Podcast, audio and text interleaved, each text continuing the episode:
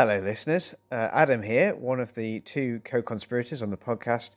That is the podcast Smith and Ward talk about satire. I'll hand over to Joe in just a moment. But this is just a little warning, just a little note, a little warning. This is just a little warning um, that what is about to follow is not a normal episode of the Smith and Ward Talk About Satire podcast, but in fact a very special episode. So, long-time listeners will know that February is a really important month for us on the podcast because our first ever episode came out on the 14th of February 2019. Every year since then, we've managed to release a special episode on the 14th of February. We haven't managed it this time due to uh, circumstances beyond our control relating to what we do when we're not on the podcast, which is our jobs uh, as lecturers. And if you want to find out or want an idea of the kinds of things that, that we've been that have been happening to us that we've been engaging with and dealing with in February, just Google higher education in the UK, um, February 2023. So yes, we did have something in the, on the back burner though, something special um, that we were looking for an opportunity to release, and to hit our February deadline, we're going to release it now.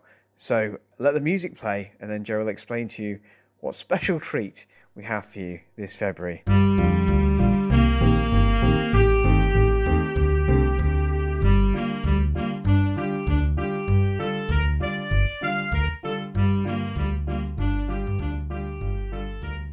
Hello, everyone. What you're about to hear is a recording of a live event that Adam and I did at the Farsley Constitutional on the 26th of October, where we were very kindly invited by Dr. Adam Booth from the University of Leeds to do a little section for a Quantum Source event all about satire, literature, whether satire's ever helped us, whether it's dead, and all the sort of stuff we normally bang on about on the podcast. Um, we were joined by two other Speakers Professor Tim Wright, who talked about earthquakes and rivers, and Dr. Mark Sumner, who talked about seams and sheet sustainability. So we came after earthquakes and before seams. Uh, it was a really great event. We had a great time, and we're really grateful to Adam Booth for inviting us. In what follows, we start by talking about Rishi Sunak's then very recent but not at all unexpected rise to power, and we reflect on what's going on there. Uh, we talk about lettuces and all all of that kind of stuff that everyone was going on about in late October, and then reflect on satire and literature.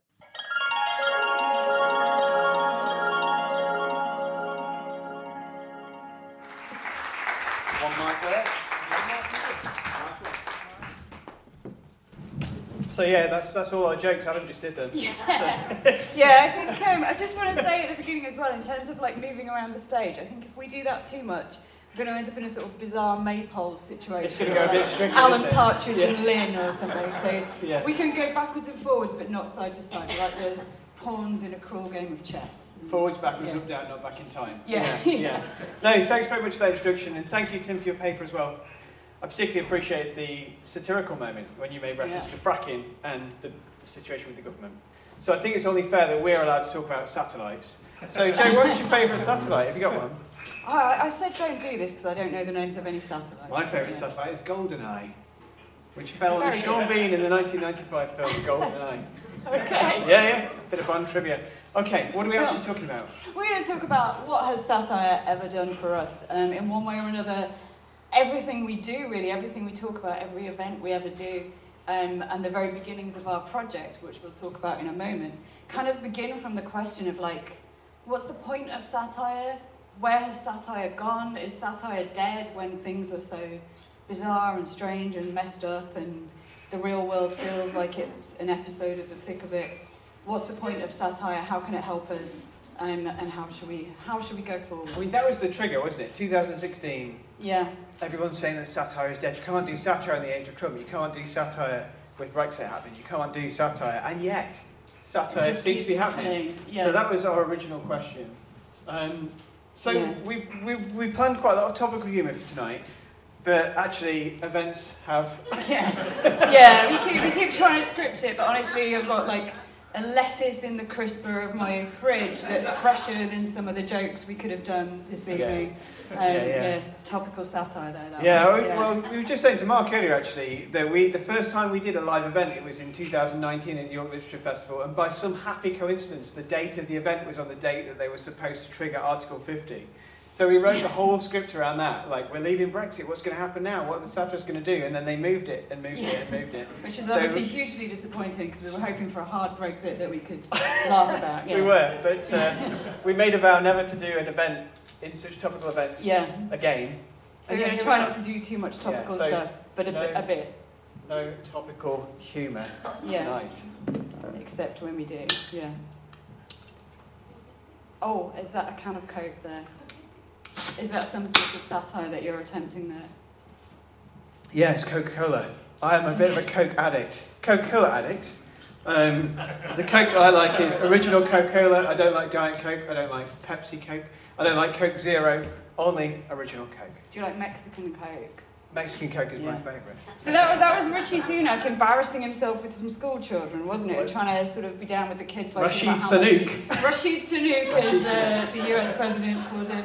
Yeah. trying to trying to relate to the kids on their own turf by talking about things kids love, including Coke. I mean Coca Cola, and doing this incredibly cringy little, Yeah. uh, which yeah was retweeted by the accidental partridge account It because it was. was so incredibly cringe. So real life just keeps keeps seeming to look like it's satire. But we'll do no more topical satire this evening, yeah. I promise. What are you going to do with that now? I don't know. I hadn't thought this far into Okay, well, I'll talk about the York Research Unit for the study of satire while you drink your Yeah, yeah. delicious Coca Cola. Um, so, we come from the York Research Unit from the study of satire, um, abbreviated to YRUSOS, which sounds like um, an existential question and a cry for help, and it is, in a way, both of those things at once um, in a fairly consistent fashion. Um, so, Adam and myself founded the research unit for the study of satire um, a couple of years ago, and there's a two of our colleagues, Rob and Claire, who are also part of that unit, um, and it draws together researchers um, and satirists and like actual kind of practitioners of satire to historicise, problematise, theorise, teach, and perform in some instances satire and satirical material. So all the points in our curriculum where we're teaching something that could be badged as satire, or where um, where students are in some way or another engaging with satire, or where people are writing and thinking about satire um, all comes together under the, the badge of that unit. There are quite lots of quite nice moments when we're in official meetings with people high up in the university about our research unit, and they, they read it out, don't they? Like, why are you SOS? Yeah. it's like we'll tell you on the picket line. Yeah. so yeah, it's uh, it, it happens. And this is a physical unit. Our colleague Claire is with us this evening, but we do have a physical unit where we exhibit a piece of art every few months, which is in some way satirical. Uh, one of them was a balloon with integrity written on it. A helium balloon It's slowly deflated. After three months, It got stolen. Yeah. It got stolen. Disappeared. We don't So we didn't engineer this, but there was a Yeah. bizarre moment where we were like, integrity has gone missing from the university. we didn't mean that to happen, but But it's quite cool that it did as It well. did. Yeah. Um, so we also have our podcast, Smith and Ward Talk About Satire. These are some of the episodes we've done and the things we've talked about from um, satire in literature, satire and cancelling, satire on TikTok, satire um, in relation to all different kinds of sort of writers and practitioners. Um, and also, I think, I think we sort of got through lockdown a little bit by recording our, our podcast in, what we in the sad privacy of our own homes. Yeah. Um, so yeah, we've done how many episodes so far? 44 episodes, yeah. 44 44 episodes. Yeah. There's quite a nice moment when we arrived, Adam said your podcast has got quite a following. It's certainly true that it's got a following. Um, and uh, yeah, you should all follow us as well. 44 episodes. And yet, after 44 episodes, we still come back to this question pretty much every month, don't we? What even, even is satire? satire? Yeah. I So think we're going to try and unpack that a bit. Yeah. yeah. It's become our public duty, really, to diagnose whether something is or isn't satire. We get contacted by people in the media quite often to describe whether, well, it's happened. I was going to Like, say, public duty, p- contacted by people, sort of WhatsApp messages from our mums, maybe. Well. yeah. But, but uh, yeah, also, also It has yeah, happened. Yeah, it has Do you happened. think this is yeah. satirical, yes or no? yeah. Yeah. What even is satire? So here's some definitions. So yeah, do you want to talk through Dustin Griffin's uh, definition of satire? So Dustin, Dustin Griffin has made a career uh, over a very long time thinking about what satire is. And in 1995 he gave this definition, which I think is really useful. He says, a work of satire is designed to attack vice or folly. To this end, it uses wit or ridicule. Like polemic rhetoric, it seeks to persuade an audience that something or someone is reprehensible or ridiculous. Unlike pure rhetoric, it engages in exaggeration and some sort of fiction. But satire does not forsake the real world entirely. Finally, satire usually proceeds by means of clear reference to some moral standard or purposes. So there's quite a lot of things there to unpack. Satire has to be attacking something. It tends to use wit, wit or ridicule. It's persuasive. It's similar to rhetoric, which wants to persuade you of something, but satire engages in exaggeration. There's always some degree of exaggeration or fiction. It's often described as literary for that reason, but it doesn't neglect the real world. If you're like, wouldn't it be funny if this was exaggerated in a certain way, but it doesn't have a point. It's not mapped onto a real world particular. Yeah. That's just comedy. Yeah, I mean that's that's the thing with like Animal Farm.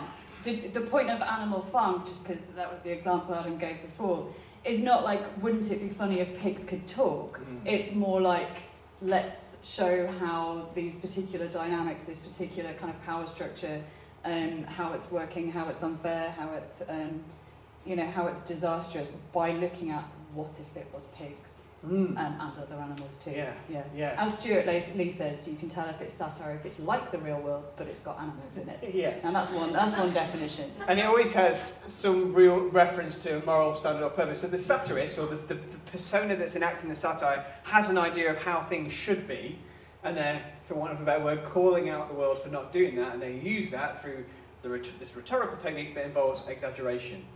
Yeah. That's what satire is. Okay. So um, another definition from a glossary of literary terms: satire is justified as a corrective of human vice or folly, and it ridicules corrigible faults. Corrigible isn't. It's one of those words where we, we hear the opposite, incorrigible. Like we hear ruthless, but we don't hear people being described as ruthful very often. Mm. Um, but so, can you define a define corrigible? Well, if you, I'll do it the other way around. If you're incorrigible, that means that you don't change, doesn't it? It means you're stuck in your So ways. you can't be stopped. Yeah. So corrigible means that you will change. So satire, according to this definition, should only attack things that can be changed. Yeah. So what would be an example of if you were going to satirise me Yeah. for a corrigible fault, what might you use? It, it has to be anything that you could correct. Wouldn't it? At this point, I feel like I'm in sort of, if I were in seminar mode, I'd say, just turn to the person next to you and, and just list their corrigible faults. Like, what, what could they change? What are their corrigible faults? Yeah. But so, yeah, if I were to attack you for a corrigible fault, that could be anything from the way you behave, the way you speak, the way you kind of hold yourself, or to the shirt you're wearing. But a corrigible fault wouldn't include anything about kind of your, it wouldn't be your height, for Mm. example. You can't correct that, or, you know, not, not easily. Mm. Um, so anything you can't change, that's kind of not a valid target for satire if it's something that's not within someone's power to alter. But if it's something that they could reasonably be expected to have another look at and do Mm. something different about. So if you said you're wrong, that's corrigible. But if you said Stop being right. you're yeah. a grotesque ugly freak, Yeah. that's incorrigible. Yeah. Yeah, so satire should go after a corrigible fault. And this actually highlights one of the, the many of the debates that circle satire in our contemporary discourse in the culture is punching up and punching down, isn't it? Yeah. So if you get, and often you see people attacking incorrigible faults and then saying, oh, it's just a bit of satire, isn't it? Well, actually, no, it's not, Yeah. actually. If you're saying, if you're picking on someone for something they can't change, it's not satire, it's something different. Um, what's this quote all about, Jay? Oh, right, okay, I'll do this one as well. Right. So one of the things that satires nearly always do is express, evoke, and provoke indignation. This works for the authors, no doubt. But the more significant expression of indignation occurs in the audience where different expressions of public indignation are mobilized or performed. So, in other words, the satire, satire ideally can be of benefit both to the person who is doing it and the people who are hearing it. So, it's a, it's a channel for the indignation that the satirist might feel, but it's also an outlet for the indignation that the public are feeling. It gives them chance to, as Phiddian suggests, uh, mobilise or perform that indignation. So it's kind of ideally it should function like a big release valve for everyone involved, and it should be almost there's almost a kind of democracy about it that it's both the, the performer and the listeners get to experience that. Yeah, and I think that's quite an important distinction because if you go back to the origins of satire, someone like Juvenal, for example, the Roman satirist, he, his first satire is actually has the title it translates as "Why do I write satire?" and his answer is "How can I not?" Like in such a it's in such a galling, corrupt, horrible society, and he actually says a society that is worse than any other society that could ever exist. How can I not? But he didn't satire?" live to 2022. He didn't. He didn't. But he um, he positions himself as being outraged, and it's his indignation. But actually, it wouldn't actually it wouldn't get any truck with his readers if it was if he wasn't giving voice to a more a broader indignation if there wasn't lots of people who felt that way. And often that's the power of satire, isn't it? When someone says, actually, that's stupid and ridiculous for these reasons, here's the many ways in which you're wrong. And for other people who haven't been able to give voice to that, it's like, oh, thank God. Yeah. Someone has said, that's really stupid. Um, and actually, that leads to uh, Robert Phiddian's other comment where he says the overt critical aim of satire is calling out knaves and fools to demand cultural, social, or political change. So it's a big part of satire to say, this is wrong, it's worthy of indignation, this isn't working. People who are laughing at what I'm saying agree with me. However, history provides few examples of this working in a direct or instrumental way. There has been many, there has been vastly more satire than there has been change caused by the correct understanding of satire. And this is actually probably the biggest question we get every time we do an event is, So what's the point of it then? has has satire ever changed anything? changed anything? And Yeah. people always talk about that puppet of Margaret Thatcher, don't they? That was very funny, but she got in again. So yeah. they so, so and, and a lot of politicians who who were satirised or who you know where satire was attempted upon them in spitting image were were not at all unhappy about that and found that it you know Mm. a lot of them said like well it got people talking it got people talking about me about the policies Mm. and yeah Thatcher was not averse to her puppet and Yeah. yeah Whereas the news, the news spitting image, uh, that doesn't change anything, and it's not funny. yeah So, uh, yeah law of diminishing returns. But we thought to, to dwell on this question, has satire changed anything? We would share a couple of case studies. Has it changed anything? That's a vexed issue, but maybe we'll draw some conclusions as we talk through them. So, Yeah. shall I go? Do you want me to go? Shall yeah go go for it yeah So this is my favourite one ever. You may have heard of this before. This is the case of Jonathan Swift and John Partridge. So Jonathan Swift, obviously, 18th century, well, I don't know if it is obvious actually, an 18th century satirist. He wrote Gulliver's Travels, he wrote lots of other things. Big, I'm a big fan uh, of most of his work.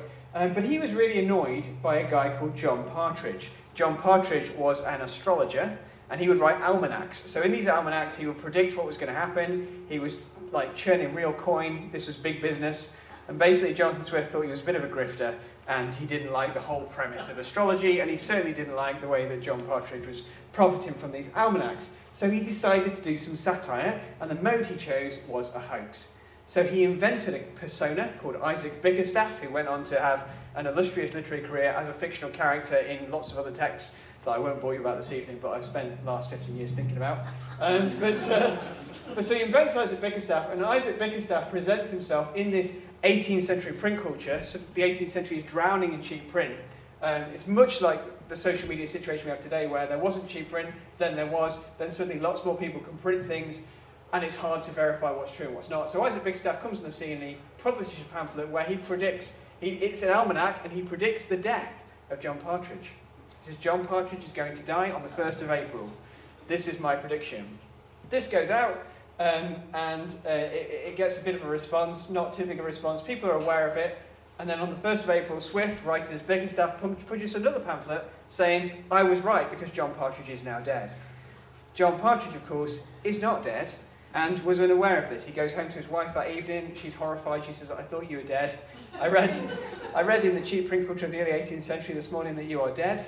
So John Partridge is horrified that someone has done such a grotesque hoax. So he immediately rushes out over the next three days a pamphlet where he explains that he's not dead, and the person who said he's dead is the orchestrator of this horrible hoax. To which Isaac Bickerstaff says, What a grotesque hoax to pretend that John Partridge is not dead.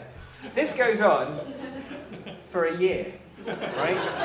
And it ends with John Partridge packing in his almanacs and withdrawing entirely from public life. So, in a way, that satire worked. Have you got an example, Joe, from history? Uh, yeah, so I'll, I'll risk a little bit of walking to the side and then walking back right. So this here is um, Robert Fitzroy, whose name uh, may be familiar to you if you're a fan of the shipping forecast on Radio 4, which um, I'm sure there's, you know, a lot of people are in this room. So um, Fitzroy is one of the, the names in the list on the shipping forecast. He was also um, the captain of the Beagle, Charles Darwin's um, exploratory um, trip around the world when he went to the Galapagos Islands and saw all, of the things he saw that made him understand how natural selection work, worked and how um, how everything was everything he saw connected in his in this um, growing theory that he's coming up with about evolution and natural selection and the struggle for existence. But after they got home from their trip on the Beagle, Darwin spends the next kind of 20 years putting together The Origin of Species, published in 1859 to a certain amount of controversy and also um, a certain amount of regard and admiration. And Fitzroy kind of spends that time, first of all, thinking about how Darwin is absolutely wrong about everything, and what actually definitely did happen is a big flood when Noah made his ark and all the dinosaurs couldn't get on it, and that's why um, that's why they died out. So he's already kind of backing at least one wrong horse at this point, which is not really earning him any um, any high regard within the scientific community.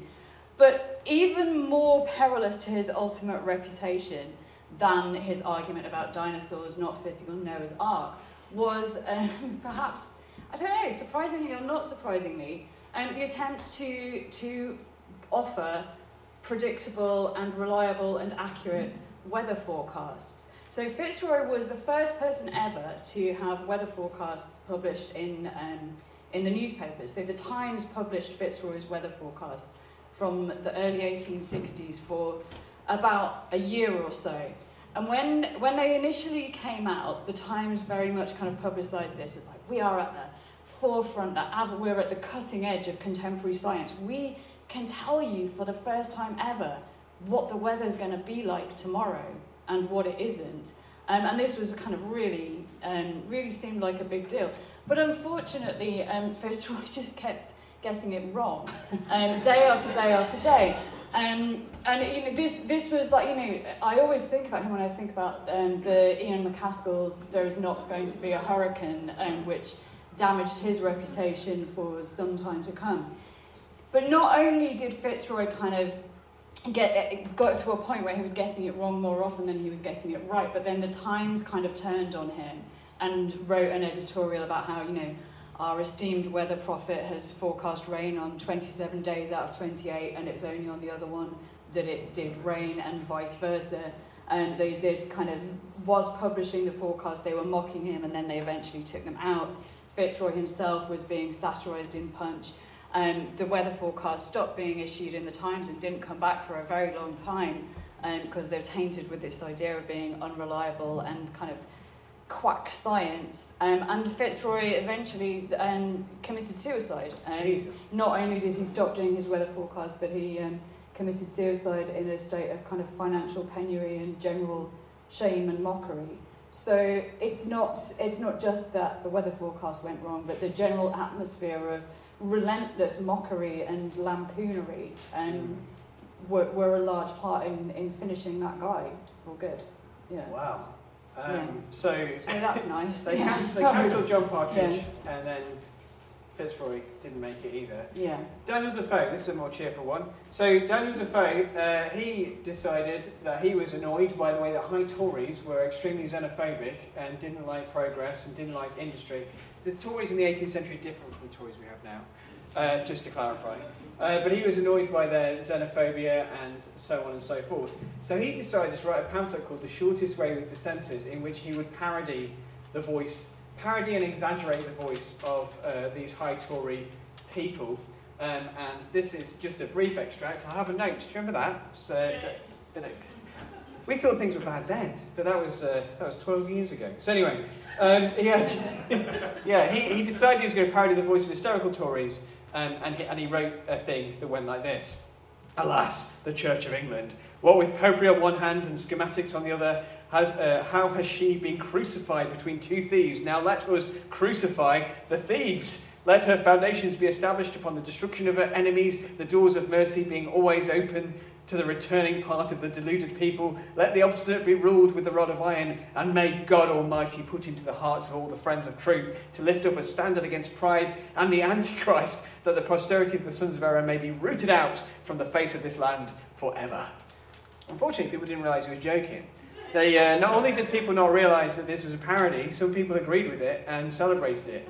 And uh, three months later, he had to publish an apology in which he explained what he'd actually been doing um, and he said that his intention had been to make other people's thoughts speak in my words and make them recognize the absurd and offensive language he'd been using as being theirs. Uh, he then later in the same apology explained that he'd, he'd fallen foul of becoming too good an impersonator. so um, the people he was, he was making fun of didn't realize and actually agreed with the exaggerated version. So Uh, and the people who didn't like what he was saying didn't realise he was kidding. So he got into a bit of bother. He got out of it again and wrote Robinson Crusoe for. It's a bit like Rosie Holt on Twitter, isn't it? Where Yeah. everyone thinks she's a real Tory MP. It is. Yeah. It is. So uh, yeah, has satire made a difference? Well, it's caused quite a lot of bother for the people Yeah. involved in those instances. Is there any contemporary examples where satire may, might have made a difference, Joe? No, there's no contemporary examples. Yes, of course there's contemporary. Basically, over the last um, the last few years and perhaps the last few months in particular, we've seen that as fast as any any event happens, there's this kind of democratic satire on social media and also these kind of tropes and memes like the Liz Truss lettuce and so on, um, or the, the time over the summer when Boris Johnson couldn't kind of appear anywhere or do anything without uh, kind of hordes and masses of people arriving to satirise everything that he'd done and shouting about, kind of singing satirical songs about Partygate. Sorry, can, uh, but songs about Partygate and playing the Benny Hill theme tune wherever the Tories were. Um, it, it did kind of become impossible for politicians to go about their business or to do anything without being met by satire at every turn. And I do think that's satire as opposed to people just coming out and like mobbing them or shouting at them, although of course that, that happened too and uh, I expect that tradition will, will continue for some time to come. It's been fascinating to see, if only because it gives you another, it gives us another reason to, something else to think about as we witness everything. Um, but like with Boris Johnson, he originally courted satire, didn't he? He appears on Advocate Yeah. Theory, he creates this persona, it gets to the point where it's like, oh, you can't mock him without giving him more power because he's feeding into that. But there does, we do actually seem to have reached a tipping point where there is so much satire of him, he is so ridiculous, it starts to affect things like the economy and the Yeah. national reputation.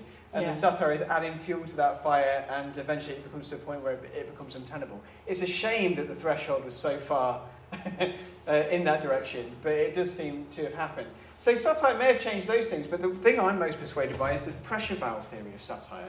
Um, Yeah. What's this, Joe? Well, we kind of touched on it before, didn't we? That the idea that Robert Phiddian um, noted that you know satire is is of benefit both to the person who's doing it and the people who are listening to it, and that in a way, it, perhaps it's a bit unfair to expect that satire might ever actually change anything. Perhaps we can't really look to the satirist to come along and sort of root out governments we don't like or change injustices in society. The best that we can perhaps hope for is a moment of thinking, yes, that's what I think too. I get that joke. There's a person who's saying what I think. That's, that's a kind of healthy, if temporary way for me to deal with the anger or the rage or the um, just despair that I'm feeling in this moment. That perhaps satire is, it, perhaps the main thing it can offer us is that sense of, of community for a moment, of, Yeah. of some kind of sense of a tribe of people who think the same way and get the same jokes and are angry about the same things. It's like the difference between being at work and saying, goodness me, I'm so angry about the bureaucratic nightmare we constantly have to endure, and saying, well, and parodying the voice of that bureaucracy, isn't it? It goes from just being an observation of the problem to becoming a parody, a pastiche of it, and then through that you get control. There's actually a, a scholar of satire called Dieter Declercq who looks at this phenomena in the case of like really serious illness. So people have been diagnosed with cancer or terminal illness, and he's, he's interviewed them, and it seems there's a moment where they make a joke about it, and once they've made a joke about it, it allows them to rationalise the situation and actually come up with a, a way of moving forward. I mean, that's quite an extreme example, but I think we do see that in, in um, society. Something that the comic, the cartoonist Matt Bors says, he says, I don't like the fact that the world is run by a revolving cast of douchebags, but I do like cartooning about it. I like addressing reality the way things are without sugarcoating them. Satire is a way to stay sane amid all of this. And, and that seems like a glib thing to say, but I think it's true. And it's something that Robert Phiddian talks about as well. He says that as a part of an active press, satire provides an outlet for public passions and disputes short of actual violence. Yeah, And it- it's, it's a way for a bunch of people to stand outside the gates of Downing Street, but in a way that is eh, like not not actually violent and threatening, but it is also a way for them to channel and express the emotions that if the if everything was slightly shifted, if the mood was slightly different, might actually be violence. But instead, it's channeled via kind of parody or pastiche and satire in a way that is perhaps ultimately safer for everyone. Mm, yeah, instead of putting on masks and singing, it is a work party, they could have been burning the place Yeah. down. So satire say, think yourself lucky, Boris Johnson. Yeah. Um, And it's interesting as well to see the real value of satire, the difference that satire makes, to look at the places that don't have it. So, for example, Russia, North Korea, China. China have actually banned all images of Winnie the Pooh because it looks too much like their president. So there's, um, there are places, and also Yeah. another place that bans satire, Britain during a royal period of mourning. Yeah, I mean, it, it was explicitly the case that when the TV schedules and listings were, were looked at again in the immediate wake of the death of the Queen, and the things that were judged to be okay was, I mean, there was there was a lot of that one about where people do up a chateau. I felt like everything I wanted to watch, but instead of that being on, it was people doing up that chateau. Um, and you could have like old comedy, safe old comedy, but no satire, nothing like have I got news for you can be on when everybody is, you know, in this national period of mourning. And I think that's really interesting because satire is, among other things, like it's it's a um, it's a barometer, isn't it, of a healthy society where people are able to mock and are able to channel that any rage or fury or cynicism they might be feeling to channel it through satire. And when you can't do it, um, that's either a sign that you know there's there's something something troubling going on, or that temporarily things are very far from the way that they normally are. But if you can't you can't satirize, what can you do? So much like the research evaluation framework, the impact of satire is quite hard to quantify. But Yeah. I wouldn't want to see a society without it. Yeah, but when we had a look at it, and uh, it was quite boring, and just lots of stuff about the chateau. Thanks very much for listening. Thank That's you.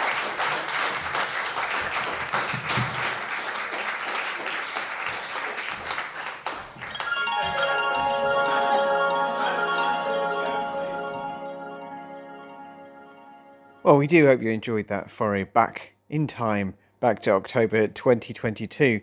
If you did enjoy it, please do give us a yell, let us know. You can hit us up on Twitter at Satire No More. You can find us on Instagram at Talk About Satire. You can send us a good old fashioned email at satire no more at gmail.com. We always love to hear from you. We like to know uh, what you're enjoying.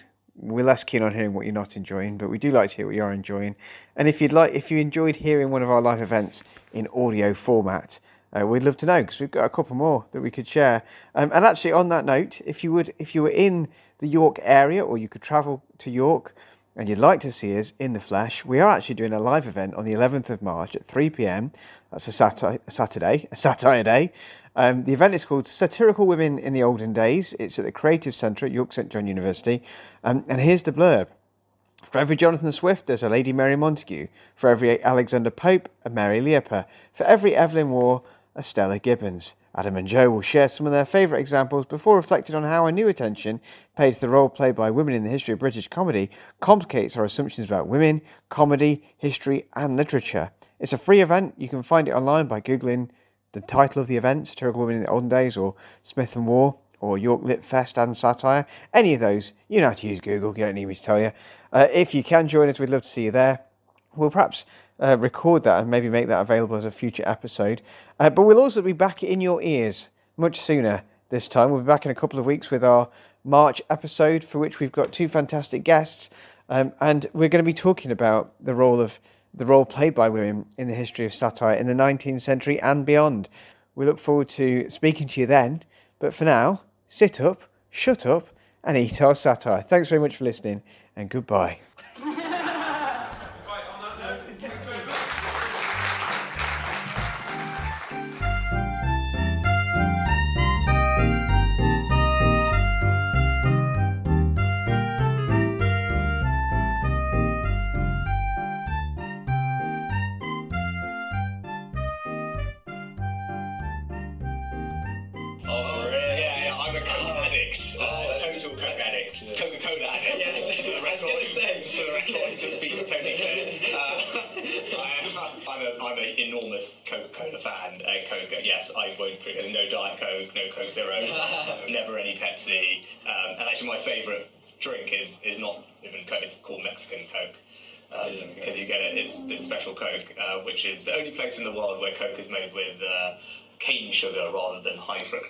Syrup.